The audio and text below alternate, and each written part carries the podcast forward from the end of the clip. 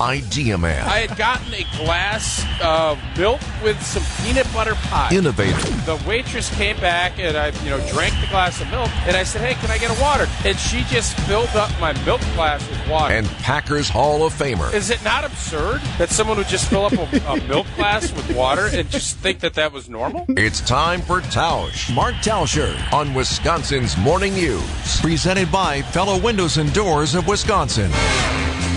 Mark Tauscher on Wisconsin's Morning News, sponsored by Pella Windows and Doors of Wisconsin. Tausch, as best we know, Aaron Rodgers is still in the dark doing his darkness retreat, which, I don't know, creepy as that may seem to all of us. We have focused increasingly, and I think in a great way for sports of all kinds, on the psychological aspect of competing. It was only starting sort of to come into vogue probably when you were a player, right? Where you talk about, I mean, some guys meditate, you do the, the visualization, manifesting good things. Yeah, I mean, I think that's always been a part of it, but I, you know, especially from the NFL standpoint, the you know mental well-being and the concussion piece of it.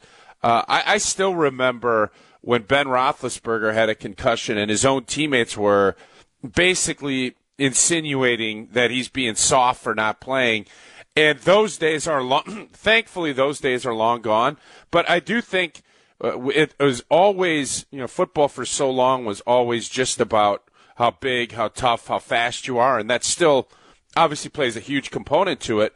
But the mental approach and how you handle your day to day mentally, I think has changed in all sports because people have studied it and started to understand that that is just as important. And I remember uh, Bobby Knight came in and spoke to us as a football team when I was up in Green Bay, and he always, you know, he kept leaving us with uh, mental is to physical as four is to one.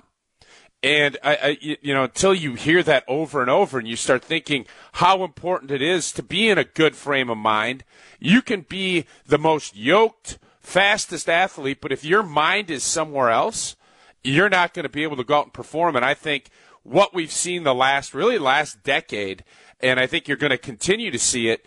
It doesn't matter if it's baseball. When John Smoltz went back in the old days, had a sports psychologist help him. You're seeing it more and more, and I think it's definitely helped lead to a lot of uh, production increase. And as that continues on, you're going to see more and more people really put their resources and focus into that. I'm into it. I mean, like, I'm not going to lock myself away for four days. I, about 10 minutes in there and I'd go nuts.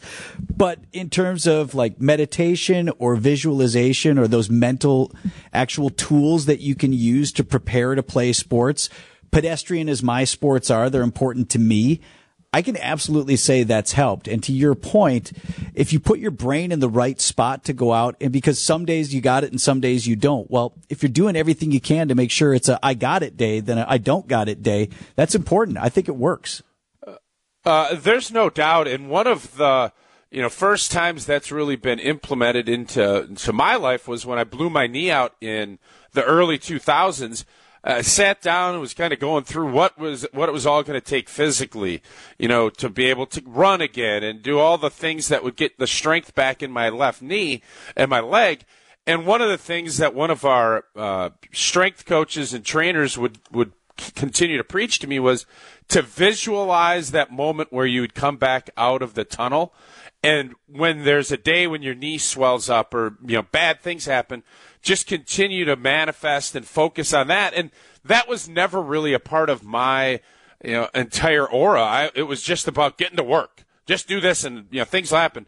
And it made you kind of open your mind up to other things. So I think for, you know, whether it's Aaron doing his darkness retreat or, you know, guys studying, doing different spiritual Zen and, uh, you know, yoga and all of this other stuff, uh, it doesn't fit the old model, but it's definitely what I think – the modern and probably what all athletes would have benefited from had we implemented this stuff maybe a little bit earlier. I tell you this too: if you're playing at a high level, whatever you're doing, it's all good, right? I mean, like, That's the beauty of it, right? Me, right? You, yeah, Tom Brady has looked at his nuts for eating avocado ice cream and not getting dairy, all this, and then you know what? He wins seven Super Bowls and he's playing until he's 45, and everybody's like, "Huh." Oh, what is he doing? Oh, uh, avocado ice cream doesn't seem so bad. So it always it's the victor go the spoils. I think when you have uh, when you see someone with a lot of success, it doesn't matter what industry you're in, you kind of go and look and say, huh. Well, let's take a look behind that rock and see what they're doing, and if it's working, uh, maybe I'll try it. Maybe it's not going to work for me, but at least I'll give it a shot uh, and and see what what benefits that could maybe do from doing something different than what I've been accustomed to doing. All right, I'm going to go lock it in the uh, closet here for two minutes while we prepare for the 8 a.m. hour. Tausch, thanks, my friend. We'll talk again tomorrow. Sounds good.